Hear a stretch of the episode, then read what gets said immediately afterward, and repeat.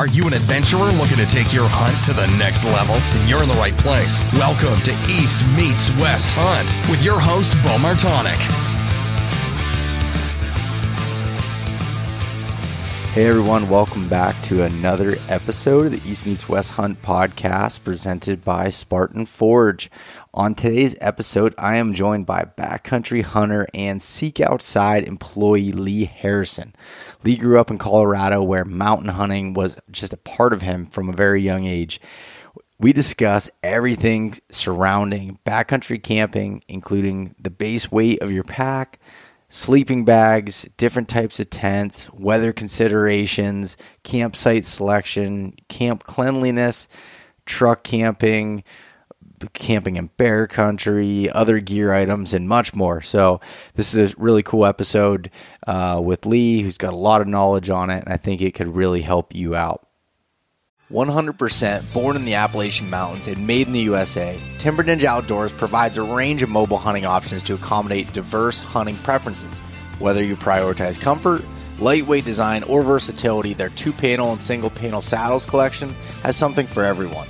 The Black Belt Nano is the lightest single panel saddle available on the market, weighing in under a pound. The saddle is designed with the minimalist hunter in mind, focusing on lightweight functionality and breathability. One notable feature is the patent pending magnetic stick clip system on the side, which allows for convenient transportation of sticks up the tree as well as a built in platform holder. The Nano saddle can be folded up to the size of a Nalgene bottle, enabling easy portability. With a four way stretch material on the back for a comfortable fit, as well as strategically placed padding for hip pinch relief. You can use code EastMeetsWest to get free shipping on any Timber Ninja order. If you try it out and don't like it, send it back within 30 days for a full refund. Learn more at timberninjaoutdoors.com and sign up for their email newsletter for exclusive discounts and product drops. When it comes to optics, I get the same question over and over again. What are the best all around binoculars? Well, it's tough to find something that works in every condition great, but after using a pair of Maven B1.2 10x42s, I think I found them. They feature an 8x or a 10x option, superior low light performance, tack sharp edge to edge clarity, a generous depth of field, and a silky focus mechanism. All of Maven Optics have a lifetime no fault warranty and hail from the great state of Wyoming. I've been using Maven Optics since I bought my first pair in 2017, and I think you should test them out for yourself. Head over to mavenbuilt.com and use a code eastmeetswest-gift for a free gift with any full price optics order. For all of those that want a truck bed cover for work or play, Diamondback makes the top of the line heavy duty covers that help you do more with your truck. They're perfect for the truck owning avid sportsmen, outdoor enthusiasts, and weekend project warriors. I'm currently using the HD cover that can is capable of holding up to 1600 pounds on the top, and then I have the Yakima Overhaul HD bars on top, so I can put my rooftop tent on it. When I'm not using my rooftop tent and able to use the trifold design of the Diamondback, I have the Crossbin 8 in there to organize all of my stuff in the back of my truck bed. Diamondback is made right here in Philipsburg, Pennsylvania. If you want to check them out, head over to diamondbackcovers.com. If you've wanted that hunting camp tradition that we talk about, that experience, but you don't have a hunting camp of your own, you're welcome to come stay at my hunting camp up here in the Pennsylvania wilds called the Elk Crossing Getaway in the PA wilds. So if you go over to Airbnb, you can check out our three bedroom, one and a half bath house that's right in the heart of Pennsylvania elk country. It's only minutes away from a bunch of public land to be able to hunt, hiking trails, outdoor recreation, fishing, all of those things there. The house is completely fully stocked with everything that you need to be able to, to spend a week hunting deer, taking your family up to see the elk, anything like that. So if you head over to Airbnb and search Elk Crossing Getaway in the PA Wilds, you'll find my listing there and you can rent out my house. You send us a message, an inquiry that you're interested in it and mention that you heard it on the podcast here, then we'll get you 10% off of your first day. As I mentioned last week, there will not be a Mountain Buck Monday story this week as I will I am currently bear hunting uh, in the mountains of Montana here. So hopefully at this point, uh, got one down. If not, uh, I'll still be hunting throughout this week and through the weekend. So I hope everyone else has a great rest of your week, and we will see you next week. All right, take two. We're live uh, yeah. again here. Uh, Lee Harrison, welcome to the podcast, man. I'm I'm really excited to to be able to have you on here. We just we just did like I don't know five minutes of um, of going through, and you were having some little mic issues, and uh, yeah. so we're we're restarting it, but nonetheless, um, I'm excited to have you on here. Uh, you and I have uh, got to know each other. I guess I was on your podcast uh, last fall, I believe, and something think, around. Yeah, I think yep. it was last fall. Um, and then uh, yeah, and I just got to know you for I guess for, since then I've talked to you quite a bit and yeah and you brought up an idea to me of like we were talking about live events and when I had my mountain buck scouting camp and we were talking about some different ideas for things. And you were talking about with um, backcountry camping and just like the basics and going through some of that and things that I think gets overlooked a lot. You know, people look at specific gear, but not really the why they're choosing gear, how to use it, all these different things. And I just think it's a, I think it was a really cool idea. So wanted you to come on the, the podcast and talk about a little bit. So thank you for for joining me. Yeah, yeah, I'm glad that you invited me. Um, it's a it's a pleasure and an honor. Um, and yeah, like like I said the first time, uh, long time listener and fan. Um, yeah, uh, you know, I'm totally totally about the whole rut, rut stash nation.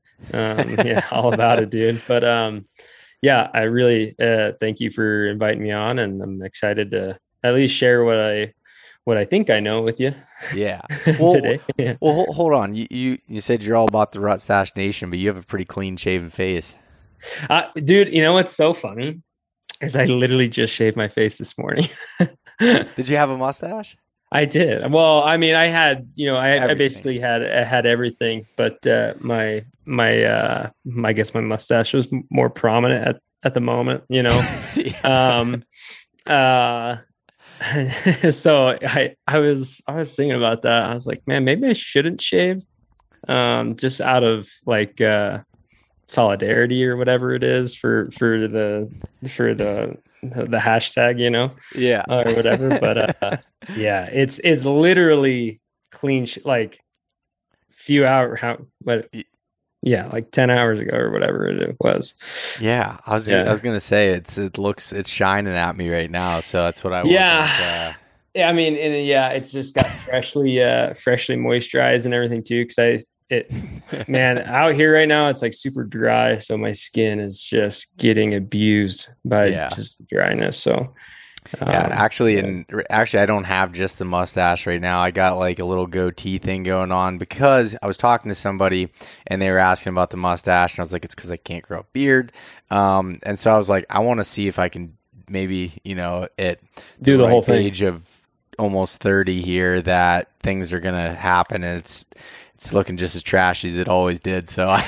you know so that's it's so funny you bring up the can't bring it command this podcast is getting in the weeds but um i like it because it's important man it is important I'm, we're out here talking about men who can't grow beards and it's important okay now, now listen to me when i tell you this this might change your life there's this thing out there called micro needling and i don't know if you've i don't know if you looked into it uh-uh. but it's something i'm going to start trying um, I haven't tried it yet, and so I don't know. But I I grow really crappy facial hair around this section as yeah. well. You know, um, around the chin my, strap. Dude, my neck, my neck is like so dumb with with hair growth. I'm like, come on, dude. Can't I just catch a break? Can't we just move it? Can I yeah. can I go into can I go into my settings real fast and move? But whatever. Um, I don't I don't really care that much. But um, yeah. So that I do not have the rut stash. I am clean shaven, and that's kind of why is because of the the madness that is my my facial hair. Okay, I gotcha. That's yeah, that makes sense. No, I I can't. uh I can do like the goatee part, and then as it starts to go up, it just starts to fade and start getting patchy, and yeah, it, it's I. I you know, and like as, ever since I was a kid, like all I wanted was like a beautiful beard. Like that's Dude, just what same I wanted. here. And I just was not blessed with that There's... that ability to do that. Like my younger brother, yeah, he can grow the biggest looking beard you ever seen. I was gonna say Kurt has a beard. Yeah, like Kurt, what? Like what's up with you? Yeah, you, I know. Not get that. and I hate and I hate Kurt because Kurt's my brother, and uh, but he he'll like every once in a while he'll be like, oh, he'll he'll grow this like big beard, and then he'll shave the mustache, and it's like full on Sam Elliott, like crushing yeah. mine, and I'm like, all yeah. right, you can stop now. yeah, you're like, yeah, um, I'm just gonna get you uh, like a dollar shave club membership. That way, you feel obligated to keep keep your face shaven or something. Ooh, that's a good idea uh, for mm-hmm. maybe for uh, birthday, mm-hmm. Christmas present, something like that. I'll, yeah, I'll do that for him so that he yeah. uh, keeps a little bit, you know, cleaner shaved. But yeah, no, I thought I'm glad you brought that up. That's an important thing for everyone to listen to. yeah, that I mean, really, we could just end the podcast here, right? Yeah, like yeah. we talked about the important stuff today, and that's what matters. Um, well, there's so many, there's so many like bearded men out there just laughing at us, like belly laughing at us yeah. right now. But you know what? I don't care. Yeah, no, I'm just gonna, I'm just gonna rock the mustache, and it's been, hey, I haven't, I haven't shaven it off, and I guess it's been since 2008. Actually, right before when I started the podcast, 2018. It's been four years since I've shaved it. Um, wow. Yeah, and I used to only do it during during hunting season, and then um, I just did it for the first Total Archery Challenge event when I set up my booth to record the first podcast, and and it became a it became a thing. Uh, I, I Prime Archery was there, and I'd worked for a bow shop at that point, and they uh, filmed like a commercial with like just customers that use their stuff, and I, at the time I wasn't working with them or anything, and we just uh, Um, so they filmed that, and it went on on the commercials for like some of their TV shows that they had uh, sponsored, basically. And I had Tim Burnett from Solo Hunter on my podcast like a couple months later, and he's like, "Hey, you're the." He's like, you're the dude that's in my commercial, and I was like, he's like, I just, I just that mustache is very recognizable. He's like, you can't get rid of that. Like that's your brand. Like that's how people recognize you. you. And it, uh, yeah. yeah, that's really what it is. And yeah. I have a very I have a very baby looking face when I shave it off. Well, at least I used to. I don't know oh, yeah. what it looks like now, but yeah, you you you've Dude. got the baby face too. Hell yeah. Some uh, man, I just got carded the other day, and nothing is worse than a grown man getting carded, um, buying buying beer or anything, especially like when you're past like past yeah. 21 you know yeah, like i'm not, not i'm not like... close anymore and, and, i'm being carded and i'm like oh god That's funny. Yeah. Well, let's let's uh let's go back into the the part a, a, little bit here where you're talking about who you are and yeah. a little bit of your background. So how about you uh, start off with that? It's actually good that we're doing a second one because I'll give an abridged version to my first introduction. um, so yeah, hi everyone, uh, Babyface Lee coming at you live here. Um, uh, I grew up in in Rifle, Colorado, which was a really cool place to grow up in. Um, hunting, fishing, all, all the things.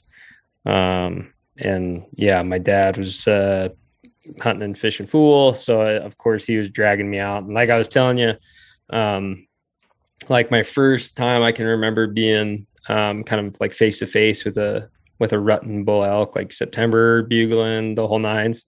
Um, I think I was just young enough uh, or just old enough to like walk a fair distance without like complaining about it and like you know having to be carried somewhere. Um, and i actually found a, a, buck knife like excalibur sticking in the ground I, I could just barely see you know a little pommel at the very is it the pommel to the very end of the of the handle yeah yep not not before that's the hilt right where the where the knife starts you're talking above. You're talking above me now. Okay. Anyways, I just saw like a little piece of silver sticking out of the ground, and I was like, "Oh, hey, what's that?" And this was like right before this elk came in because we were sitting underneath a tree, and I was like, so I dug it up, and yeah, just like one of those, you know, pretty like buck 112 or something like that. I don't know the the models, but you know, a pretty the, the traditional the traditional stereotypical buck knife. And I was yep. like, this is awesome. I love everything about this. I just found a knife and it's mine now and and like here's this here's this elk going crazy, and that and it was a wild experience. But um, yeah, so grew up there, got to shoot my first bull elk when I was like 12, like, you know, right when you could. Um, dad took me out 15 minutes from the house, and that's where we could get it done at. Um, in a place that uh, Teddy Roosevelt and his crew kind of dubbed Slaughter Gulch because I guess they had a pretty banger day um, there. Hmm. uh, That's really cool. Back when he was president, actually, because when he was president, he would hang out at uh, Hotel Colorado in Glenwood Springs, and Glenwood Springs is only a hop, skip, and a jump to rifle. So I'm sure they like would ride throughout the whole valley and hunt, and mm-hmm. then go back to the hotel. Um, so yeah, they, they, I guess they did that as the story goes. So that was pretty sweet. Um, like as a 12 year old to do that and like you know and pack it out all with my well with my dad and and our friend uh, I think it was Dave Hatch anyways, Dave, if you're listening, um, but uh, uh, yeah, so did that, and then you know after high school and everything, and, and rifle, went to college at Grand Mesa University, um, or not Grand Mesa University. I'm sorry. Uh, man, now I'm not even gonna Colorado Mesa University. Well, you already um, went through it once, so for everybody, you're like, did I yeah, you just cut, you just like cut it up. Yeah. Uh, Colorado Mesa University. Uh, got my degree in marketing. Right after that, I was doing like real estate marketing because uh, that's kind of like what I did for my internship throughout college, just to make money and get experience and everything. Um, and realized I hated it. Uh, a lot of like just, I, I just didn't really like the people a whole lot. Um, some were great. I, I still have friends uh, who who are real estate agents and commercial real estate agents, the whole nines. Um, but uh, I hated it. I truly did. Um, and uh, so then I reached out to um, Seek Outside in 2017, you know, summer of 2017. interviewed just like any other job. Uh, I think that a lot of people think that like getting a job at an outdoor brand is just like this ethereal thing that they don't quite know how to do. And uh, it's just as simple as like apply, have an interview, if you are the right person for the job, get hired, right? Um, and and it really was that simple. Like I was like, it blew my mind at that age because I that's what I kind of wanted to do, um, and it just blew my mind that it was that simple. You know, um, I was just like, oh wait, I don't have to like prove that I can shoot an arrow like 120 yards and like you know like I don't know it's just I don't know why I thought it was going to be so difficult but I did um but anyways, I got the job and in like end of August 2017 and uh September of 2017, I was out using products for like hunting over Labor Day weekend and stuff. I mean, it was just like they were just like, okay, here it is. Go out and play with it and figure it out, you know. Um, you know, that way you can talk about it one day. Um, and uh, before that, I was I've done a lot of like backcountry camping and you know that kind of thing um, but not this kind of style. So over the last however many years, you know, kind of like learning a new style uh, of backcountry camping, and now I've kind of like been able to marry the two, right, and, and figure it out. So um, that's that's really my background in, in a nutshell, man. Um, photo, video kind of side of things now. It's the same with some like digital marketing efforts um, for the brand, but uh, you know, it's kind of me. Yeah, no, that's that's awesome, and it's funny. So like, I guess that would have been. I don't know if it was, that would have been. I think we we went through this already, but I think it was 2017 when I bought my first yeah. uh, Seek Outside Cimarron tent, and uh, and and bought it. Yeah, it was in 2017, and and used mm-hmm. that tent and still use that tent uh, to this day. And then last year got the Silex and and kind of building on that, uh, loving those types of tents, lightweight and and uh, those floorless shelters have been been really yeah. cool. And uh, so it's yeah, it's been it's been it's been fun to uh, be able to to utilize that you know the brand um, that that I think it's cool because all made in the U.S., made right there yeah. in Colorado. I mean, yep. you, you, and I were talking before this. You're talking about them sewing and some of the people that you work with, and it's just that's awesome. Yeah, yeah. I mean, it's a really cool company to get to work for, um, and glad that we could like put folks who love to hunt like in the right equipment because um, it really was like the the whole reason we started this was to make equipment for hunting. Um, our equipment has since been like used for like all these adjacent activities, um, you know, to to hunting, whether it's like just outdoor stuff in general, backcountry skiing, whatever uh, whatever the case may be, um, which is cool. Great. Like I'm so glad that those people are, are, finding a use for it and that we're able to help them out too. Uh, but it really was like hunters that like the hunting is the reason we started Seek Outside or the reason that uh, the owner started to Seek Outside. Yeah. That was back in 2010.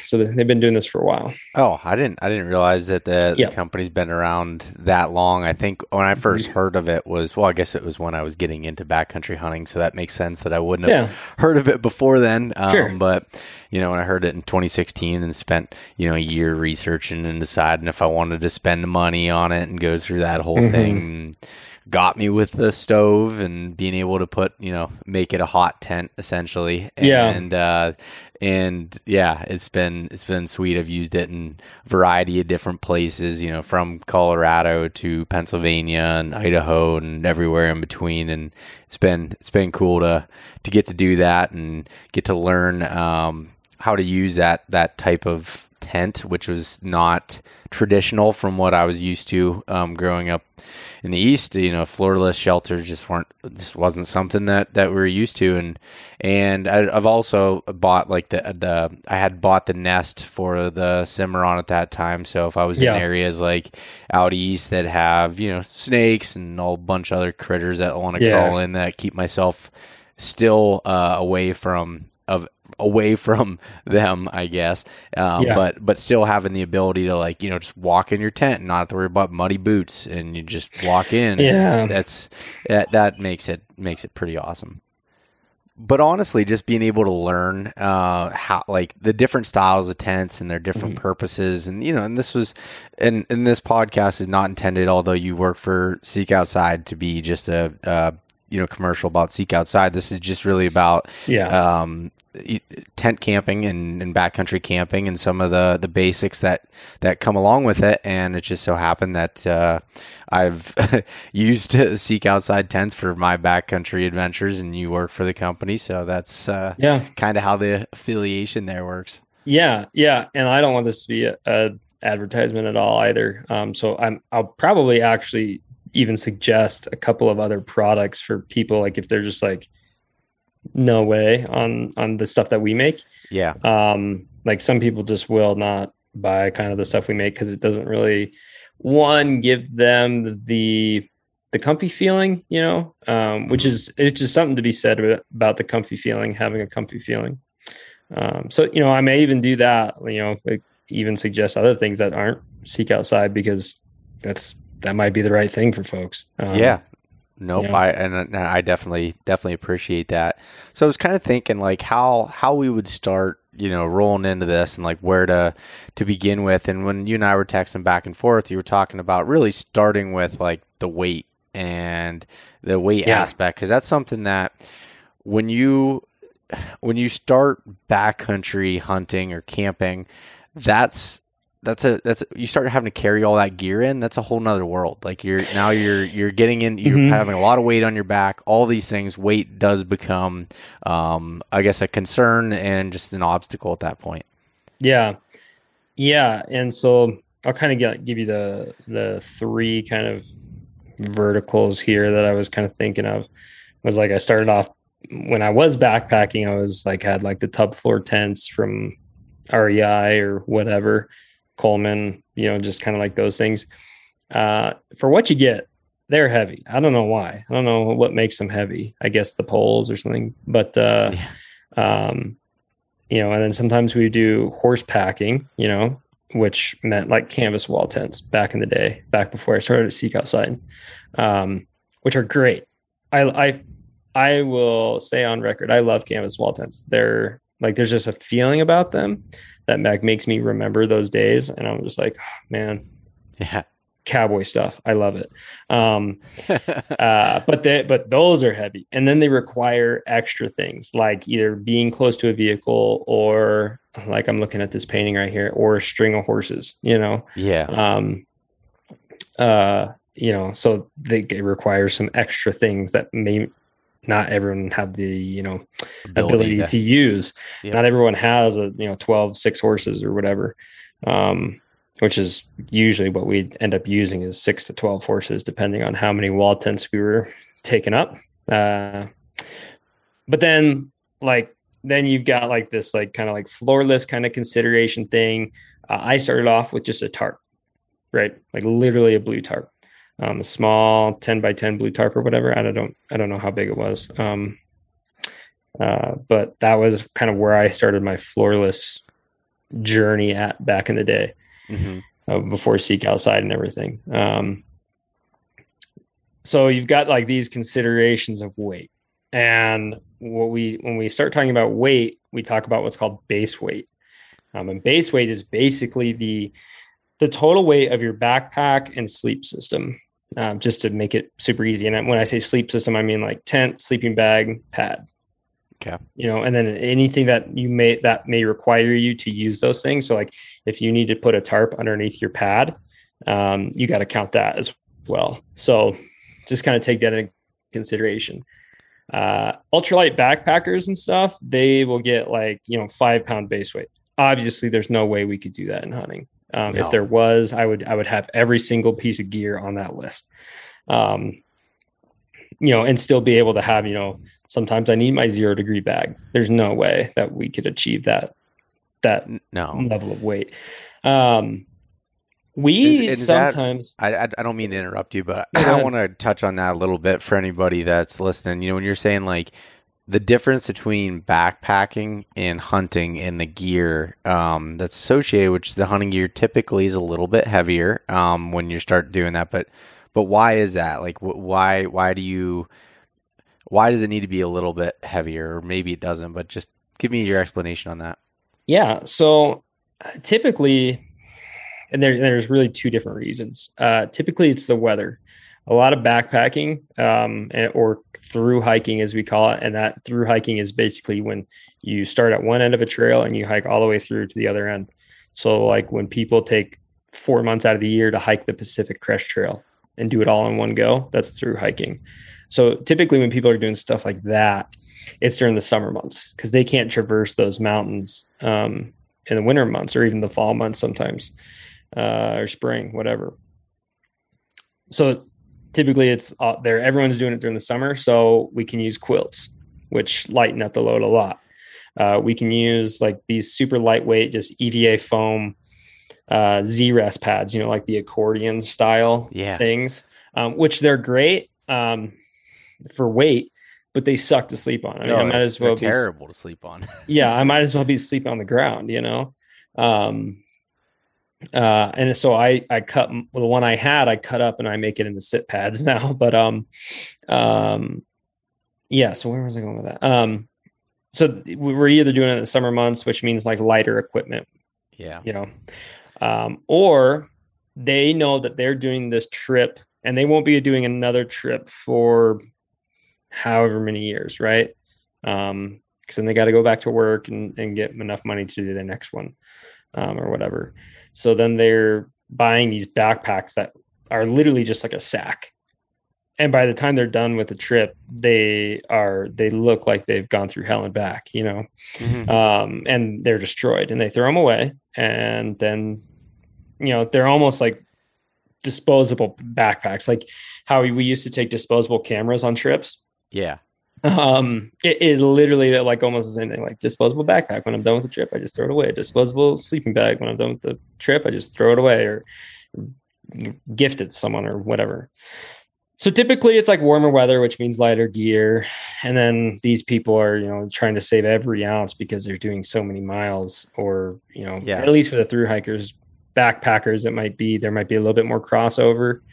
Um But, but even uh, like the backpacks don't need to haul the weight. Like they don't need to correct. be able to, to yeah. be capable of hauling 100 pounds or 150 pounds, you know, out, I, out of the woods. Yeah, I remember talking to some guy and he was like, "Yeah, I'll never get over like 30 pounds." I'm like, "Bro, I start over 30 pounds. I don't leave the truck with, you know, like it, it, goes in the truck with 30 pounds in it, you yeah. know, um, just because we got to take things like you know kill kits which usually require like a knife or two and sometimes even a heftier knife. Um you know so so we got we got some bigger things we got to carry as as hunters and as backcountry hunters. Um uh, some people still bring in saws and like axes and stuff uh which if you want to save weight figure out how not to use those things. Like figure out like what's required to not have to utilize a saw or like a or like a little hatchet to like break pelvis uh, bones and stuff like that. Um, one, it'll save you a whole lot of time, uh, and and and two, it'll save you a lot of weight. But I know some guys just it's like what they've always done, so they'll always bring it, and that's fine too, dude. But like you got to realize it's also going to come at a. At I, a I brought an axe cost. with me on my uh, second trip in in backpacking trip, and it was when I had the the Cimarron because I was like, I need to cut firewood. You know, I need to be able. Hey, and, and yeah, but but look, I didn't realize that like this isn't Pennsylvania, and in Colorado mm. everything's dry, and you can break most of the stuff that you're going to burn like very easily. And so I just yeah. carried around basically a weight uh, with me, and I never used it on the entire trip. Like, I mean, I, I guess I did use it, but it was just from the standpoint of I wanted to feel good that I had it. So I just used it. Sure. you know, I've carried, I've literally backpacked with a cast iron skillet before because I wanted to cook in a cast iron skillet once we got to a lake and caught some fish. And that's what I wanted to cook them in. And I don't regret it. Um, but you know, so so that's why that's why we usually say that backpackers have lighter weight stuff is just because of the season, and then typically because of like the, the style of gear that they're purchasing. Yep. Um, but uh, yeah, so going back to base weight, I would say if we can get around a, a 15 to 10 pound base weight, we're pretty money. Um, 10 is like really light uh, for, for hunters. Um, especially if like, if like you can get 10 in a late season style hunt situation, like kind of gear, gear packing list, uh, you're doing really well, and I want to know what it is. Might, yeah, you might want to check know. over your stuff again, make sure see what you forgot. yeah, make sure you didn't forget anything. Mm-hmm. Um, but uh, yeah, so so maybe start looking at like what your weight, is, like what all that weight is. Um, and you know, if we can start like if we can only pack in with 50 pounds, like if we only have 50 pounds, and you got to remember food. We're backpacking with uh, all of our food for however many days we're going to be out there, and if it's only a weekender we're not going to be that heavy.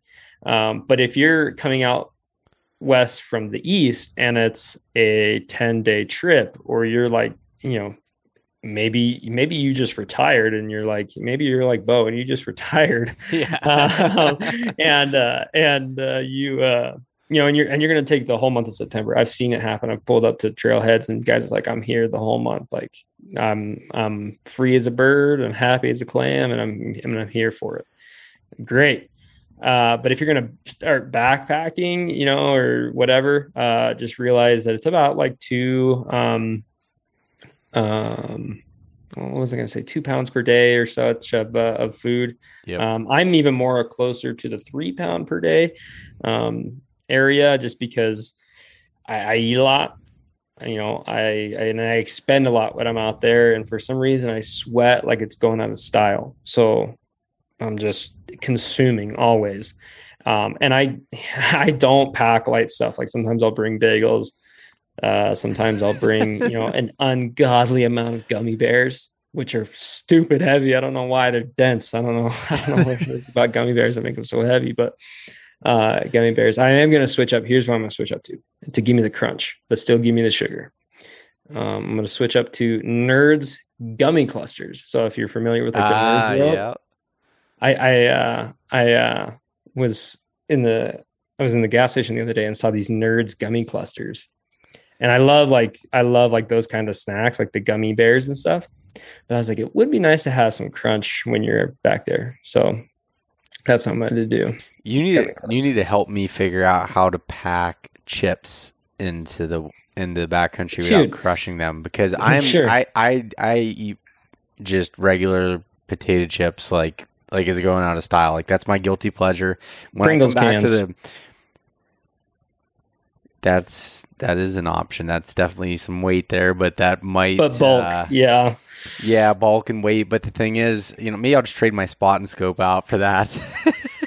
and you're like, who cares? The animals. Yeah, who I'll cares just, about? I don't need to see animals. I just need to eat chips. Like right? when I get back to the truck, it's like whole bag, just pound mm-hmm. it. Like that's like my guilt. Like I just like I look forward to that when I start feeling weird when I'm out there. Like that's all I want is like this.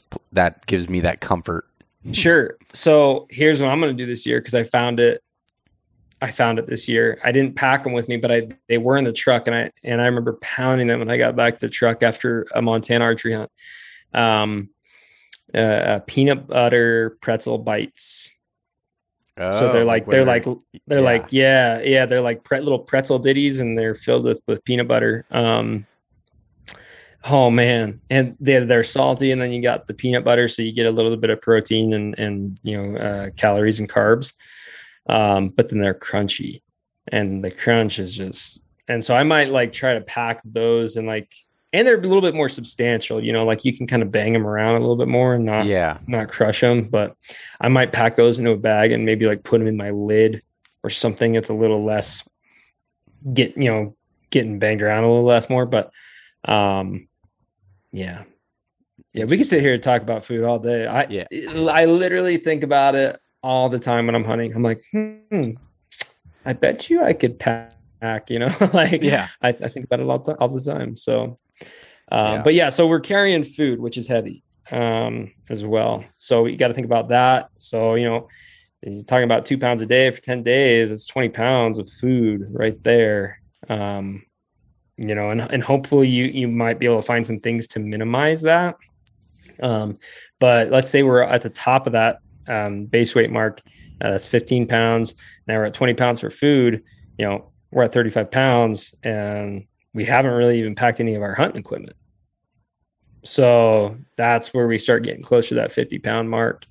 Um, you know, to, to, to pack in for those longer extended stay yeah, hunts, tripods um, and spotting tri- scopes tripods, and... spotting scopes. I, I haven't been bringing a spotting scope with me. I, I have a pair of 12 by 50s. Eh, that could be, you know, I could totally see farther if I bring a spotting scope or upgrade to a 16 power, you know, uh, vinyl, but um, it's just it's worked for me so far, and I'm and I'm not gonna jump ship um, yeah. until it stops, you know. But then you, I might like suggest someone, hey, just bring a little pair of ten by forty twos, and maybe if you don't mind, pack this spotter. You know, if they can save some weight, and I can, you know, they can bring a spotter. If we're both going to utilize a spotter, like I don't, I try not to be like so like hey, you mind carrying my gear around for me? Thanks a lot. Yeah. Um, but uh, yeah, so um, so I do try to do some things to save weight in that regard. And hunting out west, you know, can offer different things. Like you may absolutely need a spotting scope. High country mule deer hunting, I'm bringing a spotting scope and I'm bringing the biggest one I can find. Um, you know, I'll have one of the, I'll, I'll set up a telescope station on top of the mountain if I could. Um, but, uh, you know, but then I might be hunting elk and I know I'm hunting like this burn area and I'm going to be in tight and it's going to be thick. So I'm just 10 by 42s or my, my trusty 12 by 50s. Um, you know, so we can mix and match and get away with some stuff here and there. So don't yeah. feel like you're like, oh man, now I got to find a spot for this scope, and it's gonna. Yeah, no, I I I I, re- I never carried a spotting scope until I started like doing more spot and stock stuff, or like sure. things that where I was trying to see longer. I mean, yeah, caribou hunting, high country mule deer. I'm gonna take it spring black bear because I'm gonna be sitting there behind the glass all day. Mm-hmm. Like those are the types of things where elk hunting, I don't carry one. Yeah. Um, there, I, I did in Idaho, and it was more open country. I just carried Maven has one of those little tiny S2s. They're, they're yeah super the 12 to 27. Like they're awesome to to be able to carry because they don't weigh much of anything as compared to other spotting scopes, I guess. Uh, they're not as powerful. Yeah. Like I didn't, I wouldn't use that scope on a high country mule deer hunt, or that I w- I wouldn't use that on that type of hunt.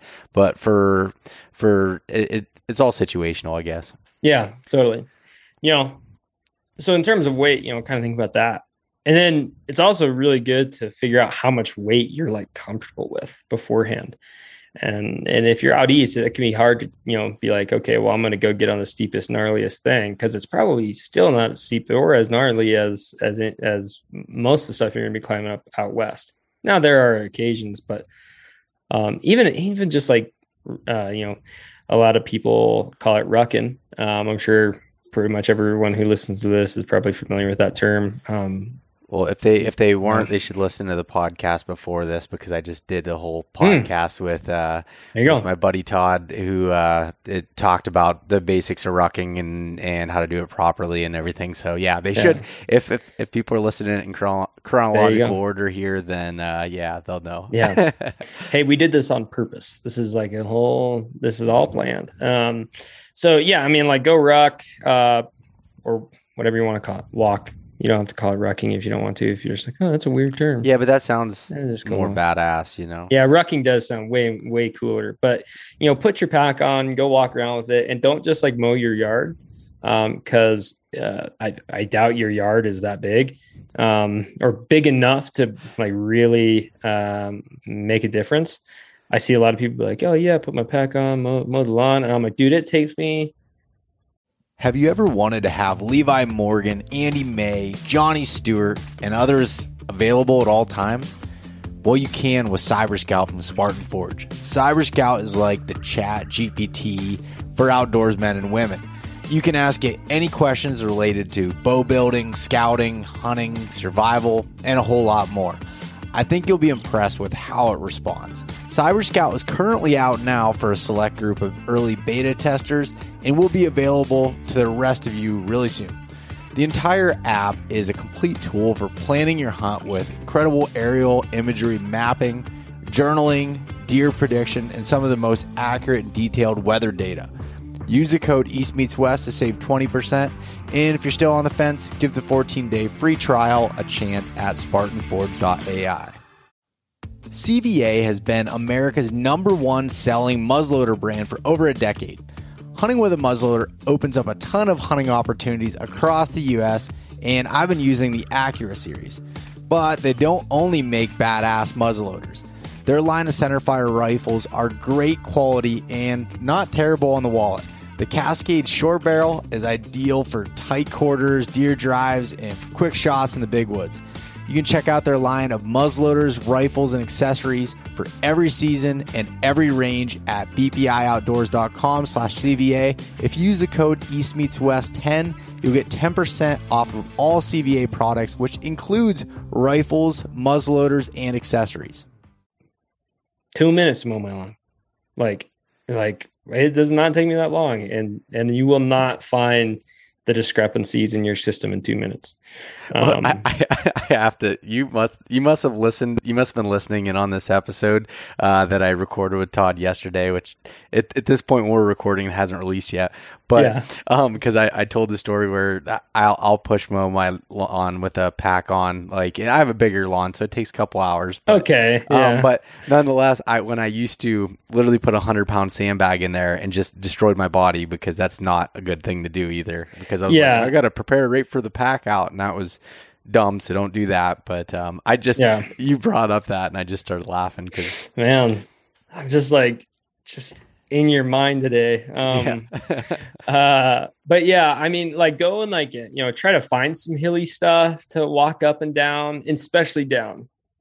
Down is where you're going to kind of figure it out, you know. Um, and this is just kind of finding your body's limitations, not necessarily gear. It'll help with the gear limitations as well, but your bodies. And then you're going to be like, oh, wow.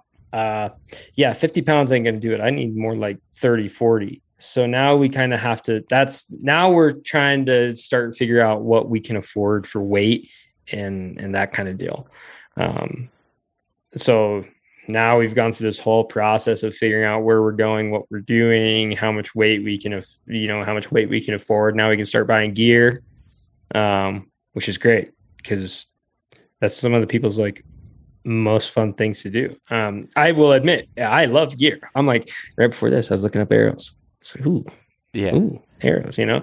Um, but uh, I love gear, um, but I also love doing things, and I like doing things more. Uh, so you should you should uh, you know you kind of have a healthy balance between the two. Um, yeah, because light lightweight gear is expensive. So like there's yep. this there's this balance and like what I've told people is like, you know, buy the best that you can afford at at the beginning, you know, but understand that there's things that you may need to upgrade um you know that or that you can sure. get away with for a year and and then you know maybe next year you buy something else that's you know a little bit better to replace that original yeah. thing because it it is expensive trying to it buy is. all that stuff totally. it's, it's not and the later the each ounce is like a hundred dollars isn't that what they say for um like for like sleeping bags i think is like the yeah the something like that it's something yeah it's it's something crazy. Yeah, but, each, uh, ounce each ounce you cut off or something like that is is a hundred bucks. Yeah. yeah. like you can you can get a you can get a uh, you know a thirty ounce sleeping bag, um, but it's going to be eight hundred dollars. You know, yeah, um, and it's going to be expensive, but it'll be nice. Uh, Western yeah. Mountaineering makes them, and they're fantastic. Um, I did buy a Nemo this year that was like on the cheaper side that I really enjoy, fifteen mm. degrees. And. I used it kind of down into the oh, getting closer to zero in Montana, and it wasn't bad. You know, just kind of like layered up with some long johns and stuff like that. So yeah, it wasn't bad. I was. I was. I always run. Um, so I always run like a. I haven't done any like real late season camping hunting trips yet, mm-hmm. but I've always run uh, like a 20 degree bag or a 30 degree bag, and I just wear my layers in there so that I can kind of you know cut down on the weight a little bit. Like I have a I have a Marmot uh, synthetic sleeping bag that was light and was on the cheaper side, um, relative. I mean, still was a couple. It was like two hundred thirty bucks or something, but that was yeah. that was pretty cheap for a lightweight sleeping bag and a, and synthetic one at that. And then I um, last year I used um, Sitka has that Aerolite one they came out with that thirty degree bag where the, where you put your hands out and it looks like mm-hmm. you're uh, um, it it it looks really funny, but it's super functional, and I don't care what people say when I'm using it, it because it's awesome. I, uh, so, I, can get out and I can take a piss, and I don't have to get out of my sleeping bag. I can cook my food inside it. Like it's mm-hmm. it's pretty legit. So I have a, and I had no clue if this is true. Um, I only know because of what some people who from uh, Seek Outside have like told me about gear and being in the military and sleeping bags specifically being in the military is that they were required most times to sleep with their arms outside of the sleeping bag and sometimes position on on firearms or just being ready to get out and and you know motate mm-hmm. um, if if stuff were to go south uh, and I know that John Barklow is a big designer over there, and I know that he has a huge military background. So I want to say it's from the military. Like yeah. kind of like just him being like this is what we did in the military and i think it would be great for this application as well. Um, but i have no clue. I, i've never spoken to john my entire life like face to face yeah. So I, I, don't know but i'm speculating. Yeah. No but it's that, cool it's a cool design. I dig it.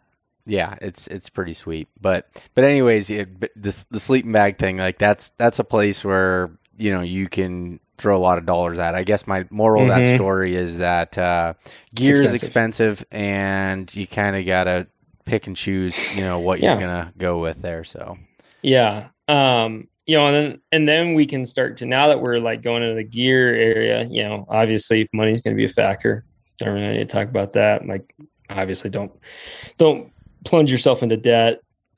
Don't get a divorce over this stuff. Like, you know, just buy, buy your tags you, first too. Yes, yeah, buy your tags first. You know, you know, put put stuff away in your savings, um, all that stuff. Okay, now on to the next, on to the fun stuff. Um, uh, so like we're trying to figure out gear, and most of that's going to be like tents or sleeping bags or sleeping pads.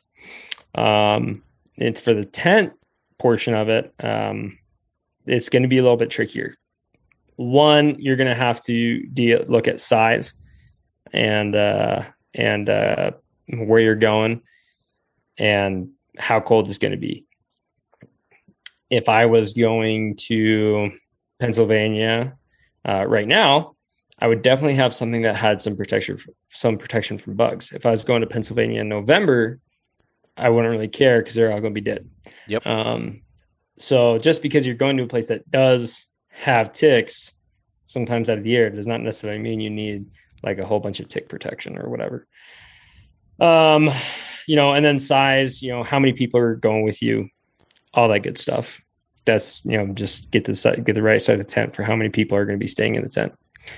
Um, but going back to where, you know, we can start to look at okay, do I need a, a tub floor? Do I need a single? Do I need a double wall shelter? Um, you know, is canvas going to be all right for me?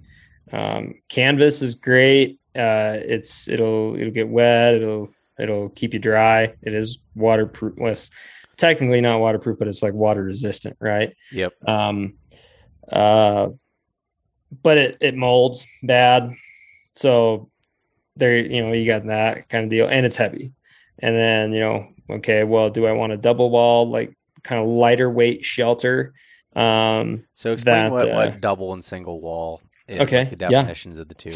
Sure. So a double wall you can look at as like your typical Coleman tent. So you have like your inner tent um, with like and like usually the dome is like mesh.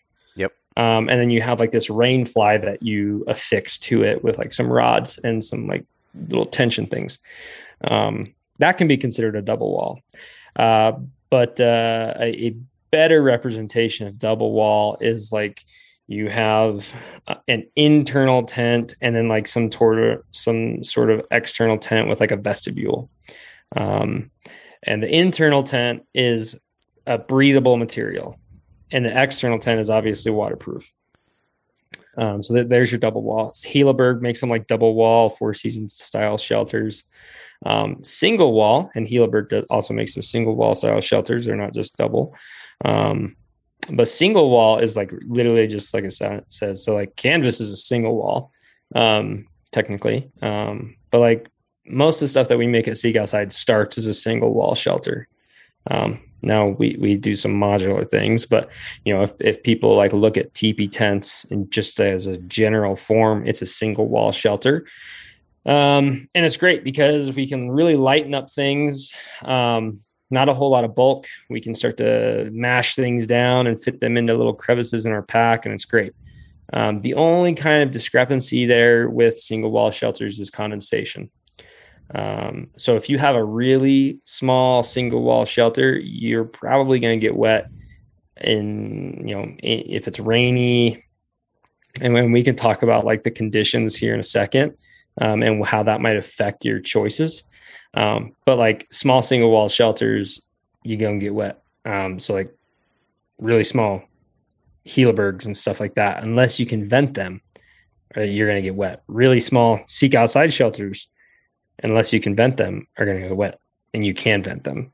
Just kind of plug. Um, yeah, but and, uh, and, and, quick story on that is when I first got my Cimarron, I didn't know the whole venting process. I was new mm-hmm. to single wall tents, and when I was in yeah. Colorado, I had it and I was tight to the ground, like I had no airflow that was coming in, and I was also running that stove, and then we had snow, and then it started melting it, and then it was like creating that condensation inside. Then the wind blew, mm-hmm. and it was like raining inside the tent, which yeah. was operator error of like not having the um, not having it vented properly, and and so that was that was something that that I, ha- I learned the hard way, but it doesn't have to be. And and I guess that's where kind of testing your gear and and in different conditions can be can be super beneficial.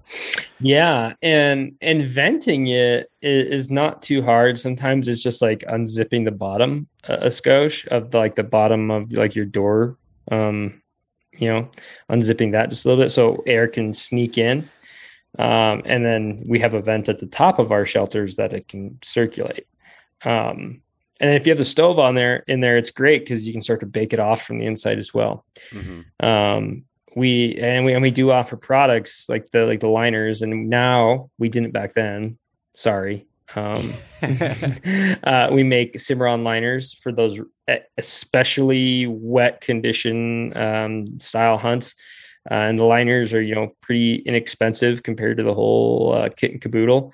Um, and they're just they basically turn your single wall shelter into a double wall at you know 10 ounces 9 ounces. So yeah. um there you know there's there's kind of your answer in a monetary form you know like it's not like a skill thing. It's just like a i buy this thing and now it now i can do this. Yep. Um but you know like opening up the door just a little bit obviously if weather permitting sometimes it doesn't. Um and then um pitching it up and off the ground uh again weather permitting sometimes it doesn't and that's just kind of the way it goes you know yeah um but uh so you know going back to single versus double wall, now we kind of have this idea of like, okay, I really don't want to deal with condensation. Perfect. Go double wall. You know, or get a suite of, of products from whatever company. I'm sure there's some other companies out there that make stuff similar to ours. I don't really know of any other companies that make stuff like liners, but I'm I'm sure they're they're out there. We we've been seeing a ton of like competitive stuff kind of pop up lately um, which is great. Uh, you know, like it gives people the opportunity. Um, like I would obviously have some some things to say about why you should buy Seek Outside stuff, but shop around, please. Um, and uh, so now we know whether we want to go single or double wall or what we're comfortable with. Also, a lot of the double wall stuff is freestanding tents. It's not like something you need to stake specifically into the ground because, you know, like those dome tents, they got those things that cross, and that's kind of like what's keeping their form. Yeah. Um, so, so, so some of them are freestanding. Uh, yeah, where the single walls take a little bit more skill um, or practicing on how to to set them up and make yeah. sure that. I would say that that after you've that after you're practiced, at uh, setting up your single wall shelter, especially if it's something like a pyramid style shelter. It's much faster than a dome tent and much less frustrating, and you can do it better in any weather conditions. Um, and you know we're not the only ones to make mids, so I, again, I'll kind of anti-plug plug myself here. Um, if I need to keep giving myself credibility, I don't know if I do at this point, but um, um, but I will say that like setting up something like a pyramid style shelter is way easier than a dome tent. Um, after you've gotten some practice at it, figure it out, watch watch whatever YouTube videos or whatever come out from that company on how to set them up, and then practice it in your yard. Do all the things, get good, um, and then and then go out. Uh, so that's kind of the whole rundown on single versus double wall. Um, and that's a pretty easy answer too, especially like I said, with a lot of the companies offering some sort of double wall opportunity. Um, and you know, now we're kind of moving on to conditions, like what are conditions going to be like, and this might even help you choose the single or double wall stuff.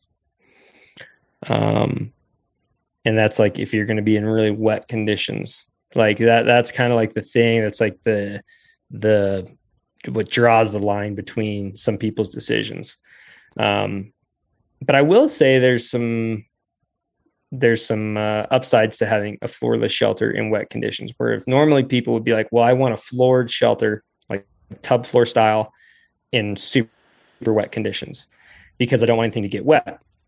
Uh, my personal argument, not not seek outside's argument, my personal argument from have doing this for however many years now would be your stuff is going to get wetter and stay more wet throughout the trip if you use a tub floor style shelter and it is dumping. And you have no like no extra days to to um uh dry it out or do whatever.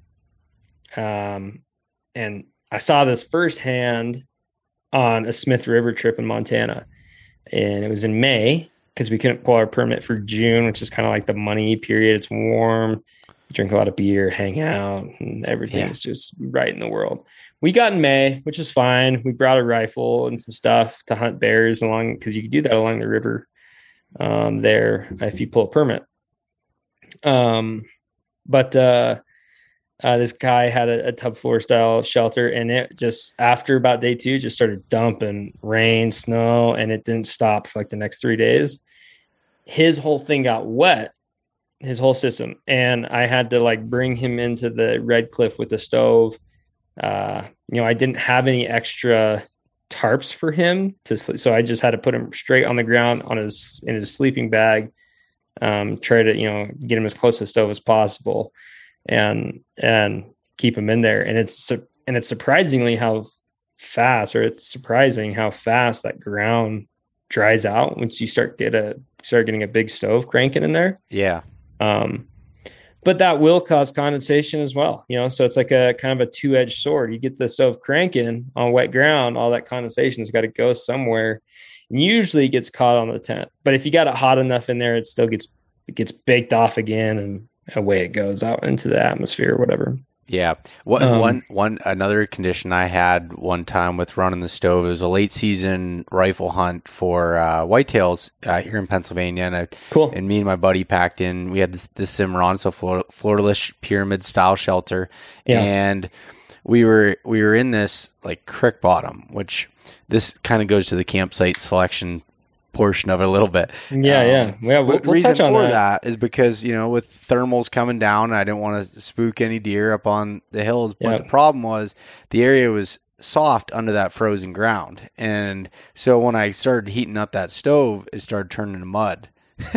inside the mm. inside the the tent and all all we needed to do is really I, I could have moved the tent you know 10 feet and not been in this little kind of mushy place, but it was hard to tell yeah. when it was a little bit frozen at, at, the beginning. And it wasn't, it was like right around that. It was like freezing rain. So not, it wasn't like frozen solid. It was just like, I don't even know the right term for it, but uh, so that was like a, a, learning. That was a learning experience sure. for me yeah. there, and that's also with when it comes down to your gear. Um, so when you, for me, like whenever I'm using like a single wall tent, uh, which I I like from the standpoint of it's so lightweight, and that is you know one of the huge benefits for it.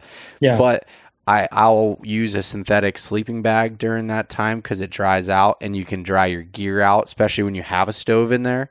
Uh, yep. to be able to to basically cook yourself dry or down kind of clumps up and doesn't mm-hmm. doesn't work as effectively uh, yeah. for for that. Yep. Yeah, and that's like another gear selection thing too is is uh, synthetic versus down and um some bags now are making really great treatments um, so that down hopefully never does get wet. I used a down sleeping bag in Alaska um, on a Dall sheep hunt, and it wasn't terrible. We did get a lot of rain, but we had a pretty, you know, it, we never really got a lot, you know, wet a lot. Um, yeah. On the inside of our tents, so we we were doing all right. Um, but yeah, let, let since we were talking about, it, let's talk about let's like like break down that situation, right? Yeah, that you just talked about. Um, so you had a single wall shelter. You made the decision to buy a single walled shelter um, because the marketers at Seek Outside were so incredibly good at their job. That was before you. So. yeah, it was before. uh, uh, you're like, you're like, hey, wait a second. yeah, a little bit. Um, but uh, um, no, so you so you bought a single walled shelter. That's what you were using and now you were going to go hunting with it, set it up in a camping spot in a creek bottom, which is like big no no.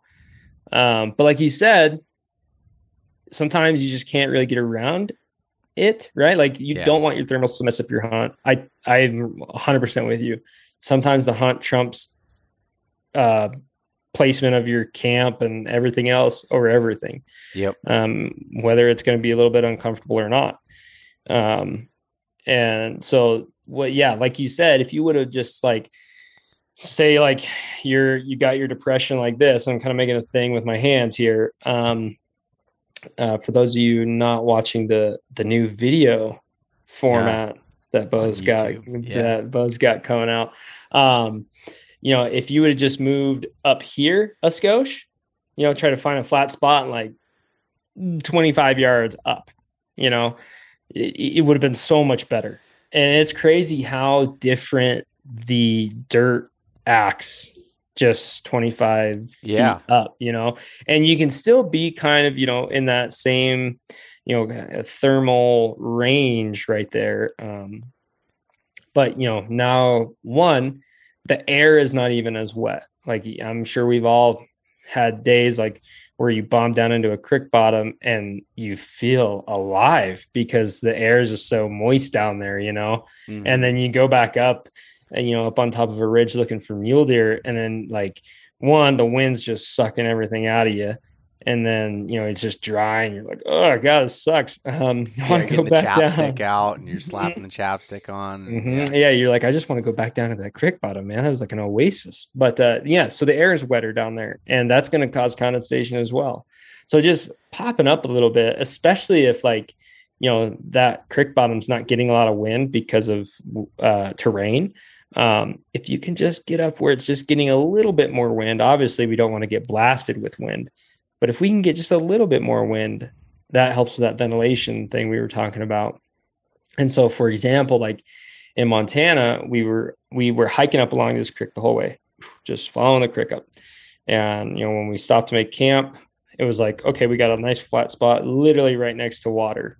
Great, but you know, being having worked for the company and been doing this for as long as I did, I said, let's take it from here and let's just like jump up on this little bench that's not too far a walk and get right there.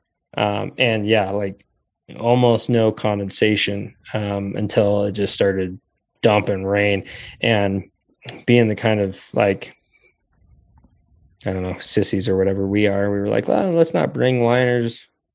Wow, we work for this company. We don't need liners. Yeah we could have brought a liner or two once it started dumping rain, but uh, but we or and snow, man, it really started snowing on us. But um, it, it we it worked out. We we were able to kind of minimize it with the with the stove and and some ventilation. So, um, but without like with no weather, we were perfectly fine. You know, just up out of the creek bottom. So there's kind of like the breakdown there. If we could just if we could just find a little little bit higher spot just off the just off the creek. And I know that sometimes it's night and hey man, just just gonna have to do. Yeah. That's and that's and that's fine. Like again, like sometimes the hunt is dictating where we put the camp, not vice versa. Um and it is what it is at that point. But yeah, there's there's a little bit of tips and tricks we can do to help help uh help us have a better night out there. So what about what about campsite selection like on like say a ridge what what are the pros mm-hmm. and cons of doing something like that? Um yeah i'm glad you brought that up. I just had a phone call with the guy the other day who's like yeah man sent me a video of, of uh, the Redcliff just getting hammered with wind. Um and he's like on a knife ridge like smack dab in the middle like 60 mile per hour winds. It stayed up. Um it looked like he popped a stake or two, but not they weren't like really integral um, because we we send some a few bigger stakes to put like on some of those like integral staking points for the tent. Um, and that might happen. Uh, any night in a 60 mile per hour wind night is awful. It's never fun. I don't care. I don't care what tent you're in or how experienced you are. It is miserable because you're never, not going to sleep. Um, but I wouldn't put it where they put it. It was, I mean, it was smack dab on the ridge. Um, what we want to do when we want to stay high, and because I'm assuming we're going to want to stay high, that's, that's why we're looking up here, and, and we want to maybe glass from camp, or or maybe that's because you know, hey, we're going to just pop over to the um, to the other side the next day, and th- there's bucks in that basin, and we want to stay close. I'm I'm a big proponent of staying close to animals, like camp almost on top of them, but not quite. um, yeah. Um, and I run a very very quiet camp.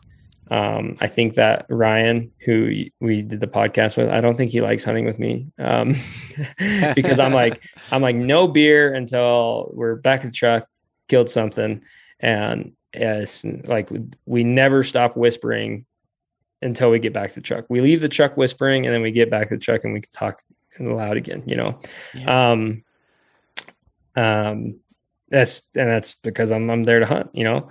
Uh that's that's kind of my my take on it anyways. But uh yeah, so I'll, I'll camp close to animals if I have to. So um, you know, if we're trying to stay high and, and whether that be to to, you know, um, so we don't have to then gain elevation again to get somewhere or to get to critters or to stay in glass we want to just get off the top of that ridge. So vice versa to what we were doing in the creek bottom. We just wanted to just get up off it, right? Now we want to just barely get down off of the ridge. Um, you know, if we can get down 25 to 50 yards, I'll just just off of the top of the ridge and find a nice uh, little bench. That would be great. Um, you know, hopefully the wind just doesn't come straight at us um, that night. But typically, you know, it, it, doesn't do that, and and there's features in the mountain that help it keeping from doing that. Yeah. Um, uh, but yeah, we want to find a bench that uh, that's just off of the off the the knife ridge or ridge whatever we're on um, that we can set up on because then it's not too long of a walk up to the top, and we're kind of keeping ourselves uh, one out of the wind and two especially for high country mule deer hunting. Uh, and I know like, but like usually if you're elk hunting, you're not really up on ridges. So this is why I keep talking about like bucks and things like that. Um, uh, two, it's going to keep us out of lightning danger. Um, so in August, early September, those high country mule deer hunts are can get scary it, when, especially when your hair, you look like uh, what's that Muppet? That's just like always getting electrocuted. I know you're talking about. yeah, yeah. When your hair is just standing up and like everything is just like electrified and everything's just like like flash bang, flash bang. You know, like that's that's uh that's pretty pretty scary and i've spent nights like that and uh, again you don't sleep and you're every second you're like uh, i might just pack up and and run down the mountain real fast. And and really you should. Um you know you never know when you're going to be that one dude who gets struck by lightning. Uh you just you just never do. Um really you should get down if if that stuff starts happening because uh, it will kill you if if you get you know if you get hit, um, or it could hit a tree and start a fire. You know, like and and the further you are away from the epicenter of that thing is better. Um, so yeah. yeah. man lightning scares the shit out of me out oh, there like same. it's it's in the high country yeah. it's a whole nother other world and it looks beautiful to have like really great for pictures having like a campsite up on top of the ridge and like just beautiful but for me i like to be down over like you said from the lightning aspect as much as anything else and yeah and staying out of that i've done it um, before where i've been up there and then the winds are so bad you feel like your stakes are pulling out which is now why i always put rocks on top of my stakes mm-hmm. um, is just yep. uh, that's a good idea a, an extra form of uh, of that. And I'll even on if I know I'm going to be in like a high wind area, I'll get like those long stakes that have like almost like a cyclone to it. Um, mm-hmm. And uh, use those too, just because because of that. But and yeah, and we and we and we provide some of those now. Those like big oh, long twist, twisted stakes. Yeah. Oh, I didn't know that. Yeah. Mm-hmm. Nice. Yep. Well, so but that's that that's more of like okay, that's like your um trying to think the technical term for that type of control control for it where like to the best thing is just to not be in that situation. So yeah. finding Prevent, preventative, preventative. preventative over reactive you know? Yeah. Um i will i will caveat the rocks on top of stakes things uh thing with one thing okay. and that's because sometimes people will do the wrong thing when they think that they're doing the right thing. Uh rocks on top of stakes themselves is fine. Rocks on top of the tent on top of like a sod skirt on, on top of any material is the wrong thing to do. Um, mm, okay. You know, so I'm, it doesn't sound like that's what you were doing, which is, I mean, if you were, who cares? Um, yeah, just don't do it anymore. Um, no matter what tent you use, because that abrasion will end up wearing a hole through your, your tent over time.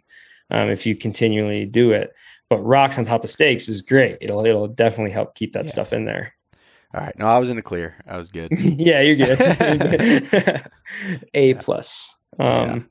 But no, that's and then the other thing too, and you kind of mentioned it, but I just wanted to add a little bit to that is where you're talking about um, if you're if you're planning on hunting a certain basin or something, you want to be on the opposite side of that, so you don't have those thermals at night that are mm-hmm. pulling down. Yeah, yeah, yeah. Um, versus you know, because then you can camp up high, but you're not, you know, you're not yeah, run into that sure. issue.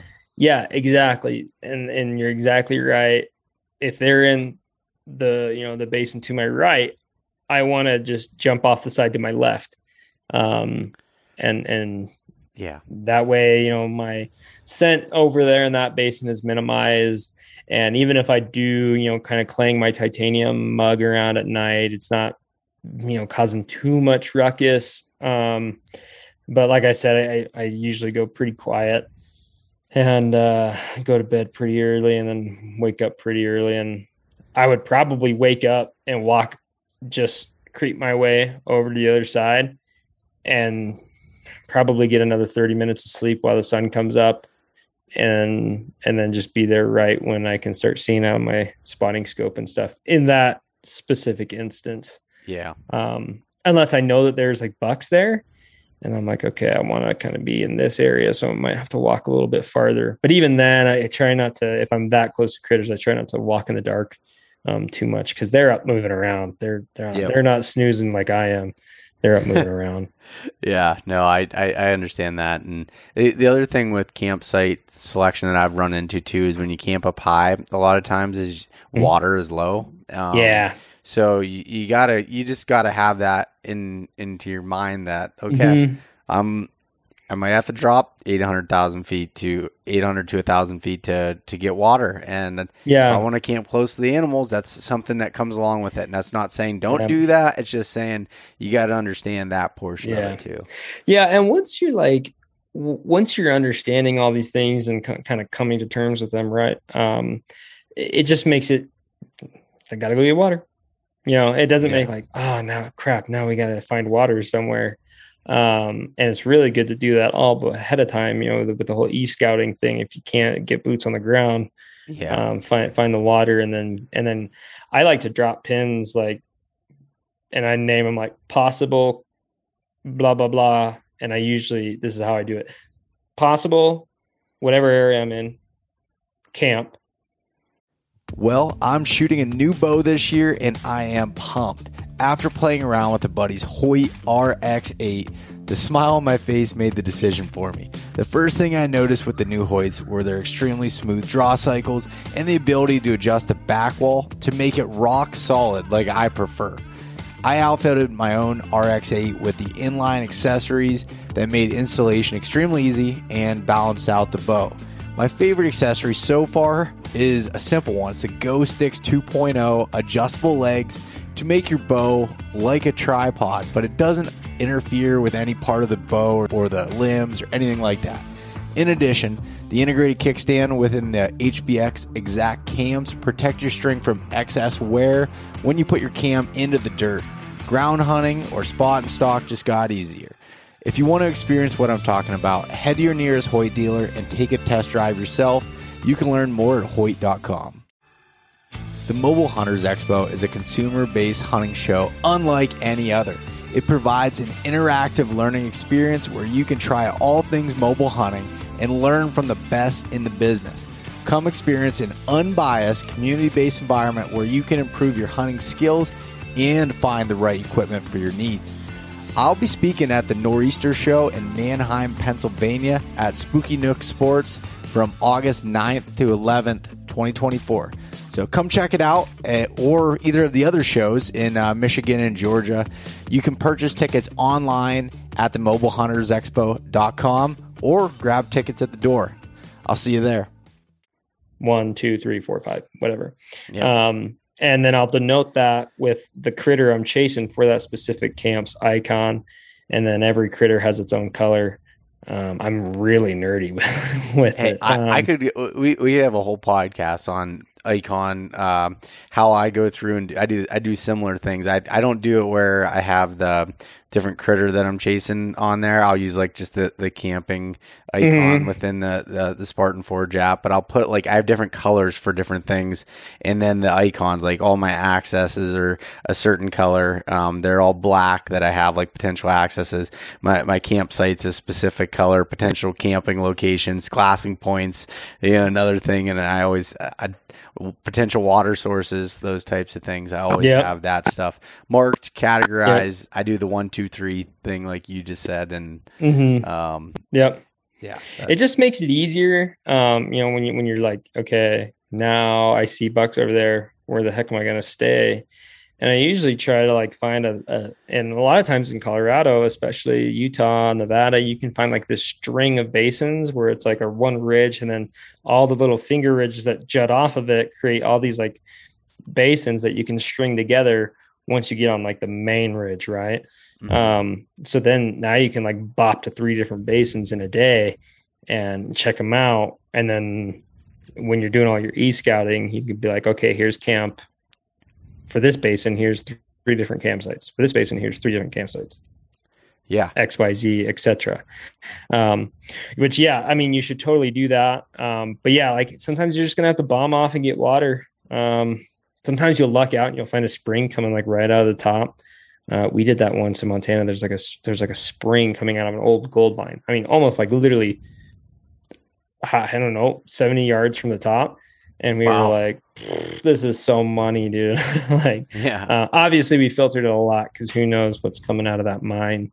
Um, uh, we we no one ever got sick, uh, so that's yeah. Good. But uh, I can just tell um, talking with you that something was in the water there.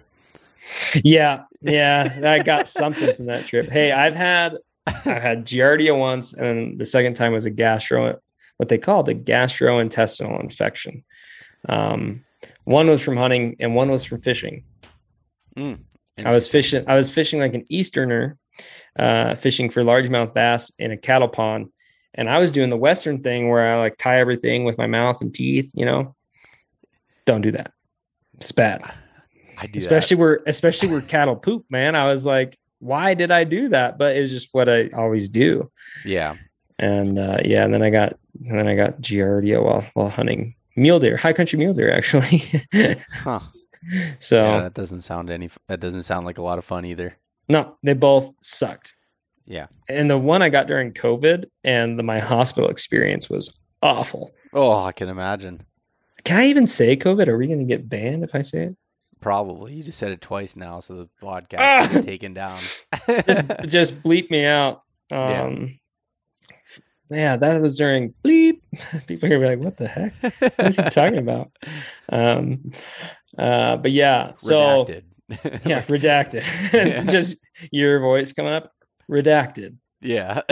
um, yeah. So obviously, water is a con- consideration, and you just kind of it's again, it's like the hunt kind of comes before your your comfort on that one. Um, you know, but you know, after that, you know, the really wet conditions and the really high elevations are the two kind of like juxtaposing things where we're like, okay, like these are two very the biggest considerations we have. Is it going to be super wet? Are we going to be super high? Um, you know and then then from there it's kind of just like tweaking everything in between. Like like elk hunting you can go from an, a super small ultralight little bivy spike camp shelter to a huge just luxurious um you know town of tents.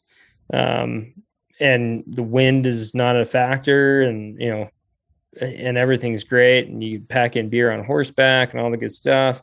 Um you know, so it's like it's like we can we can really do anything with with this with some of this gear. Um, at least like once we've made our decision about what we're gonna what we're gonna buy and depending on what we're gonna do. Like if you're the guy who's like, hey, um, I got these horses or I've got this four wheeler and I just want to go and it's more about hanging out with my buddies or my family than it is about getting after this like huge adventure. You could be doing both, but maybe you're just not doing one of those this year. And then that's kind of like where we're trying to what we're trying to figure out when we're trying to decide on what to buy and and those kind of considerations. So um, you know, some people might be like, yeah, I'm just to get a huge tent and we're to have a lot of fun, chase some elk around, um, you know, just kind of bop to different places and bugle and see if we get anything back. And if not, then that's all right. Um, yeah. and that's fine. Do, please do that. Um, I love doing that. Um, that's a lot of fun, especially like antelope hunting. That's, that's what I pretty much do for antelope hunting. Antelope hunting is just one big, one big, uh, laughathon because yeah, I, blow every single stock, but um, yeah, it's just like, hey, let's uh, let's uh, take all like these big tents out there and go chill and hang out and have fun. And um, but then when it comes like elk and mule deer hunting, then I'm like, yeah, a little different. And and that's yeah. like like for me, um well actually when this podcast releases, I'll be in Montana bear hunting and that it it and that, that's what we're gonna do is like the truck style camp and you yeah. know have just like that that fun atmosphere. I don't want to say it's not fun otherwise, but you know what I mean. Like yeah, but it's more camp, laid back, more laid back camp feel to it. Hike into the spots every day and come out camp, yeah. have cook a nice dinner. You know, have a couple drinks around the fire, whatever it is. Like just have that feel to it.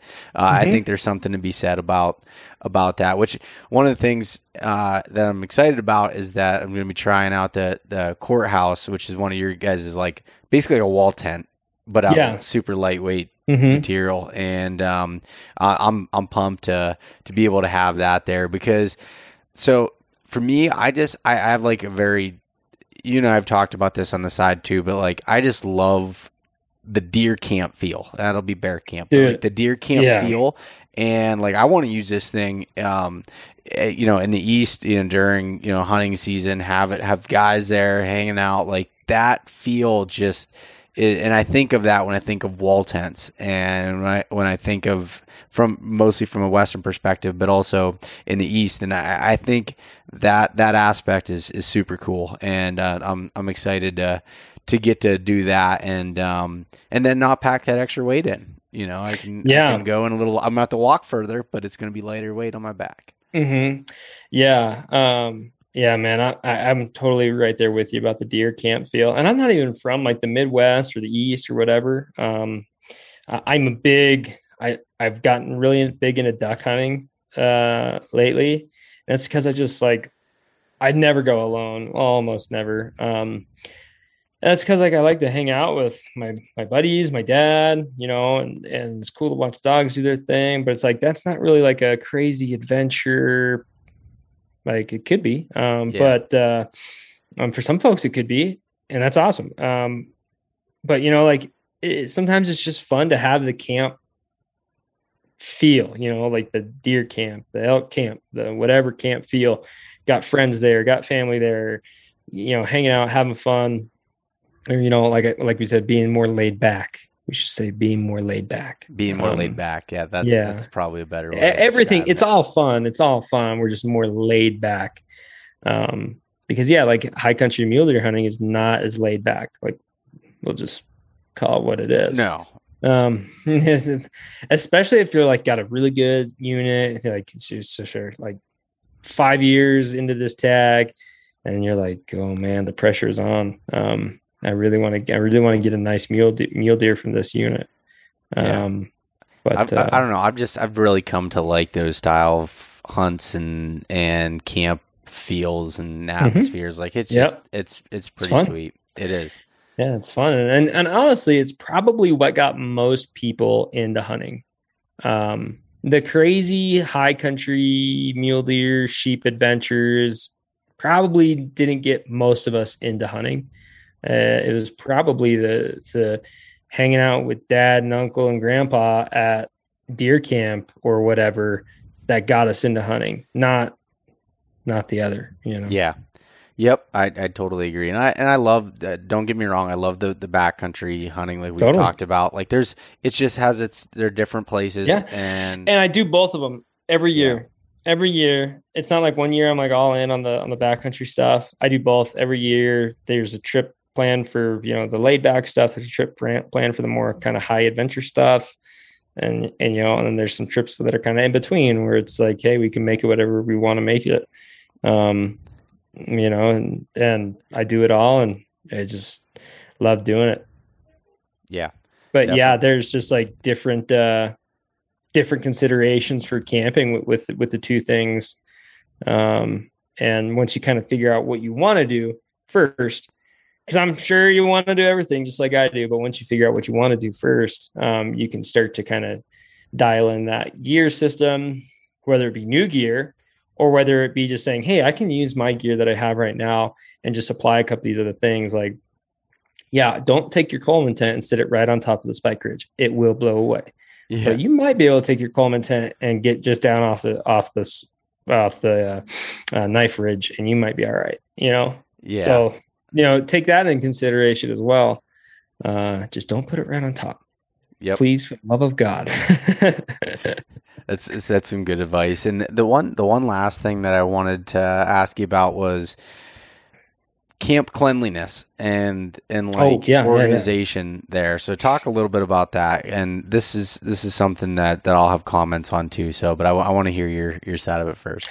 Yeah. Uh, well, I mean, camp cleanliness mostly comes into safety when we're talking about bear country, right?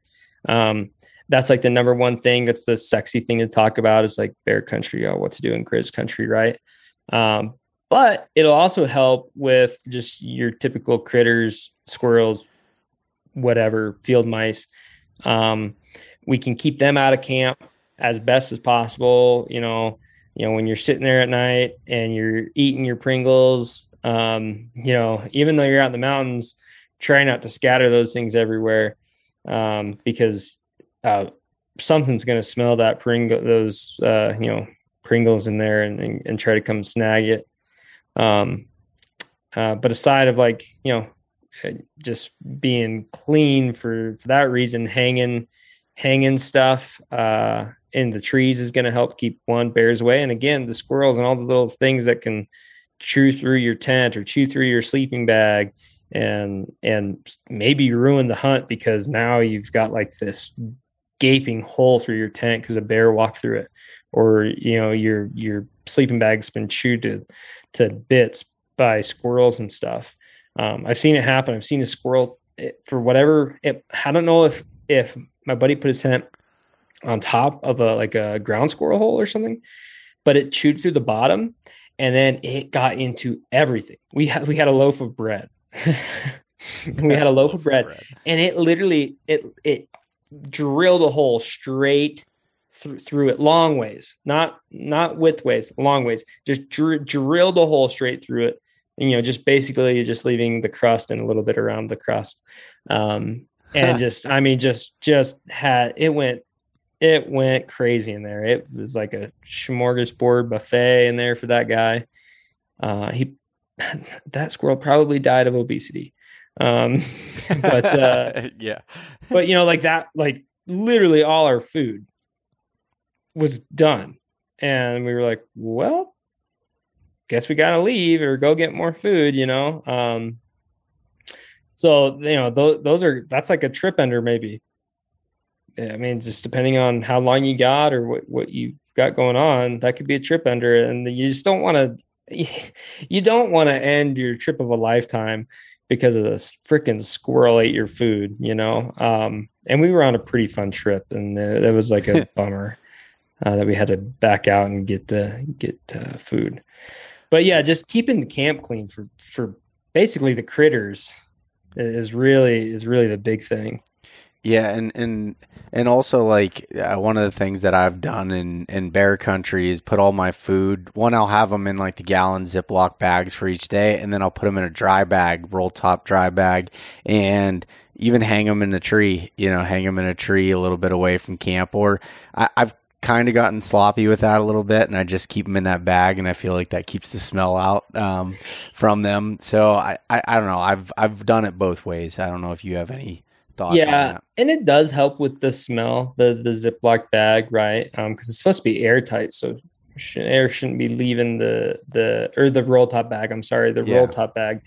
Uh so no, no air should be leaving but i would still hang man. I mean bear, bears got crazy noses and and it might not even be the the smell because we're going to get food on the on the ground right? Like that's going to happen. But if they get attracted from the smell of food on the ground and then maybe hit the hit the bag of food up in the tree and move towards the tree like that's preferable because hopefully they figure out ah i can't get to it. Never mind. Yeah. i'll move on um you know or whatever. Or or in the middle of the night you're not having a, tent, a bear come and visit you in your tent. You're ha- you're hearing a bear trying to climb a tree and snag this food and then you could you know pop out of your tent you know bear spray, gun, lights, the whole nines, hoop and hollering, you know, and and deal with the the the issue. Um, but uh, yeah, I would still hang. I mean, we we've started doing it, and even if it's not too far, like yeah, I know like the the little organization that that basically does like all the bear safety initiatives, say like 200 yards or something like that. I've never done that. As long as as long as you can um you know do it far enough away that that makes sense you know and don't go on a huge hike just to go get your food every day. But we're just trying to get the bears attention away from what's in our camp to the, the tree. Yep. And and that and that's really it because it, honestly if a bear wants to get to stuff in the tree he can probably get to stuff in a tree um, one way or another uh, but let's make it hard for them. um, you know, grizzlies can't really climb trees, so um, th- that's a different story. Uh, but uh, I mean, I've, I've seen crazy things, man. I've seen video of a of a grizzly trying to shake, like it's like a like it's off of a movie, like he's trying to shake a a a, a hive to get honey out yeah. or something like, and he's trying and he's shaking the tree trying to get the food to come down or something. I was like, this is wild. Um, yeah but uh yeah just just keeping camp clean just so you know you're not having your your trip ended on something silly like that uh, that would that would suck yeah and then the other thing i'll add to that is your camp organization um this just is mm-hmm. this is me the way i am with it but like excuse me i, I want to have everything organized in a way that i can find it and need it you just don't add any of the additional stress or any, you know anything that comes around with that. Like knowing where all your stuff is your say your hygiene stuff that you make you're not taking with you daily hunting and your everything's like in and and I like to keep them in some sort of a dry bag or or some sort of a container that's there. Now like a, like have a trash bag for camp. Yeah yeah, yeah. have a trash I, I do that too yep. Yeah and, and I then, hang that too I hang yeah, that as well. Yeah, that's a very that's a, that's a good point. So take the time to do that, and and also just your other gear, just so you don't mm-hmm. lose things and then you can't find it, and you're it just helps to keep things that way and and for me having different bags that are organized like this is for you know basically you know like your kill kit this is for my first aid this is my all, all that stuff having that organized knowing where it's at yeah. repack your bag for the next morning that night before because mm-hmm. um, you're yeah. gonna be running all over the place in the morning you're probably gonna sleep through your alarm a little bit and you're gonna be running late you can't get to the glassing spot all these things are just little tips that can can yeah. help with that that organization and and so I, I go back and forth, um, and I'm not trying to open a can of worms here, but like with when you're packing your bag, like I've always, I was always one of those people had everything in different bags, but then it doesn't pack really well.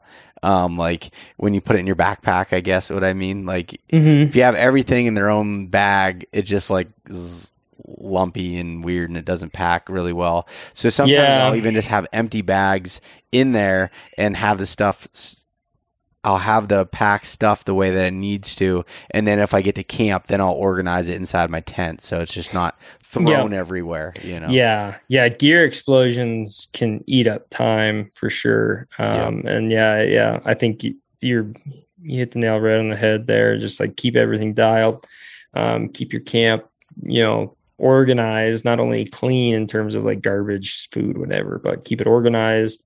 Um, do it all at night the night before. Even if you're like really tired you're going to be more tired in the morning and less wanting to repack your bag in the morning when you wake up. So if you just do it real fast you know maybe eat first or do it while your food is like boiling you know if like if you're if you got like the Jetboil stuff going on like if that's how you're eating food that night or you know even if you've got you know your camp cook with the cast iron skillet making tacos. Like, yeah, do it then. um, but uh, but yeah, keeping gear organized. That's a good one.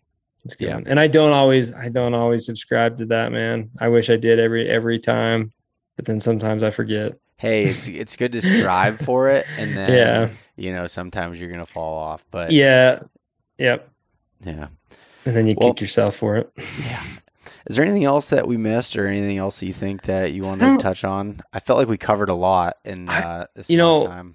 A, a, little bit, like just a couple little tips and tricks.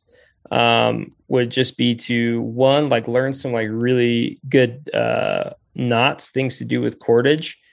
Uh, almost every tent out there could could do with like a little emergency cordage kit, whether it's to to uh, uh, you know do guidelines, do you know make uh, makeshift stakes and stuff like that, dead man anchors. Um, which a dead man anchor is a, is a really good way to stake in soft ground or even no ground um, that is just like yeah you put a you wrap something around a rock like whether it's line or sometimes they make dead weight uh, dead man weight bags that you like affix to your staking point and then you put the rock in the bag oh okay. and that's your stake so i mean just carrying a little bit of cordage and just like having this knowledge banked away of like okay if i forget my stakes I know I still could do the thing. Uh, just don't ever forget your stakes. Number one, just keep them in your in the bag with your tent. Yeah. Um, but uh, we, someone just did it in our in our troop. Um, they forgot their stakes, and uh, we were we were showing people how to how to uh, stake a tent with no stakes. Um, and, and, and you could do it for sure. Um, but yeah, like just bring a little bit of cordage, uh, and just have a little repair kit. Um, luckily enough, these tents as long as it's not canvas, canvas is a little harder. But most ultralight tents or even semi ultralight tents um, uh, are, are, really repairable nowadays, and, and, it could be as just as easy as taking a. It's like literally a sticker, and you take the sticker off the thing and you put it on there, and it adheres to the to the material, and away you go. Um, you know, so kind of like just keep that stuff handy, and because you, you never know branch falls off a tree, smacks your tent, you got a couple of holes in it now that you got to take care of. Yeah. Um, it shouldn't like like let's try to stay in the field as long as possible, and that's the whole reason. You know, we have most of this gear is to help us. You know, uh, you know, be there longer and and and do the thing. So, um, you know, let, us have a little bit of redundancy or or emergency t- style kit. Um, learn some cool knots. I don't know as many knots as I should. I will be the first one to say it. I should know a lot more knots for working for the company I do. Um, but I know enough to be dangerous, and I, I just I just run it that way. Um, so, but the more knots you know, you'll never you'll never not use them i feel like. I need to refresh um, my knowledge on knots. Before i went to alaska i spent a lot of time watching youtube videos on different knots and it is helpful. And then even like with the tents and stuff different ways that you can um, with the silex specifically like how you can tighten it down with different knots and doing mm-hmm. there's just like there's there's a lot yeah. of value in that. Yeah. Yeah so did you buy that silex for alaska or did you buy it for colorado? That was for colorado Okay. Yeah. yeah, I used I used uh uh Hilleberg up in Alaska. Mm. Yeah. Yeah. It was it was that a single or double wall Hilleberg, you know? That was a double wall. Okay.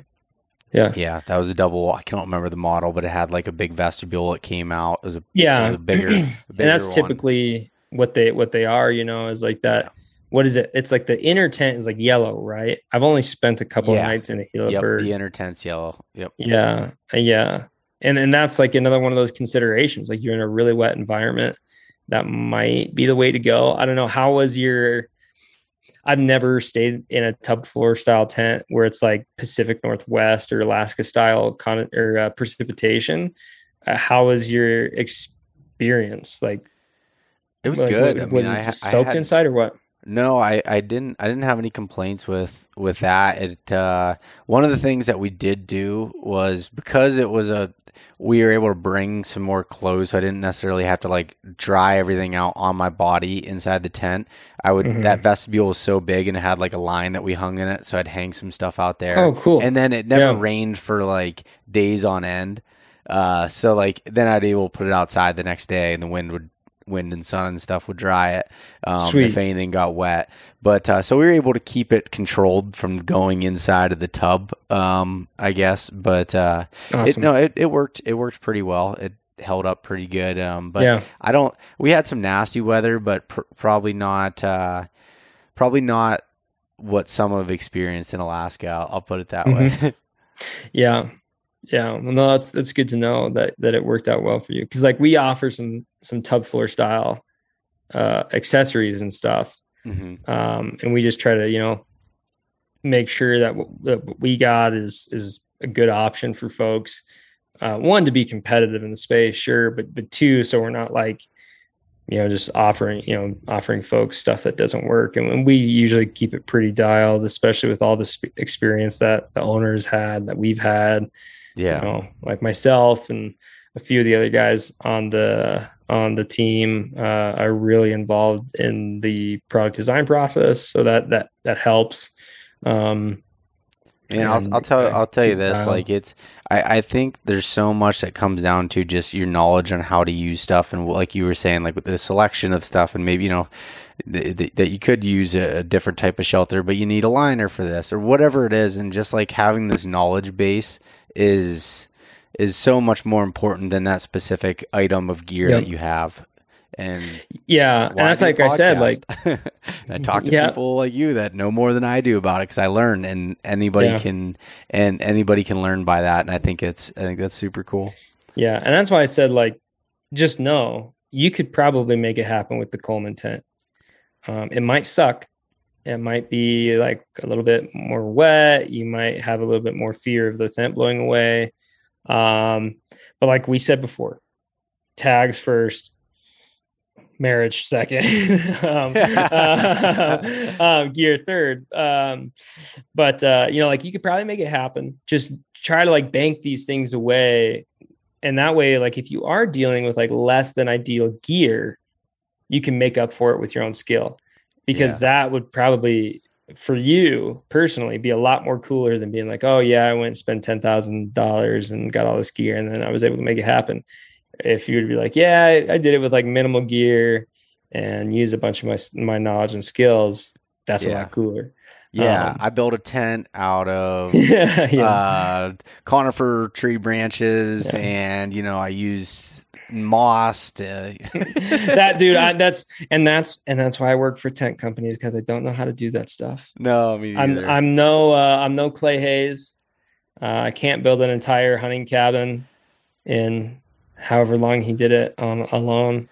Um, yeah. the TV show. I don't I don't know how long it took him to build that thing, but uh, yep, yep. And that's you know, not everyone has those skills, so sometimes you do have to get the stuff yeah. to to make it happen. But uh, but, but yeah, you'll balance. Yeah, you'll never you'll never regret having um, a little bit of knowledge and a little bit of skills when it comes to to stuff out there and, and just making stuff work with what you got.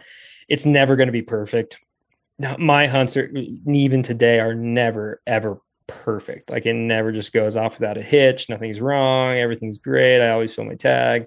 Never. There's yeah. always something. Sometimes I don't feel my tag. Sometimes I'm a little bit wet. Sometimes a little bit cold. And I, I'm like, man, I really want to go eat some Chinese food. Um, that's literally, that's literally was the topic of like a two hour long conversation one time while elk hunting was like what we were going to eat at the Chinese buffet. Yeah once we got back into town. That's um, funny. But yeah. Well, yeah. Cool. Well, I uh, I appreciate you coming on yeah. here, Lee, and talking to us here. So, I, would you would you be willing to give a, a, shameless plug where they can anybody can find out more information sure. on you and the company and whatever else you want to kind of throw out here at the end, and I'll add it in the show notes as well.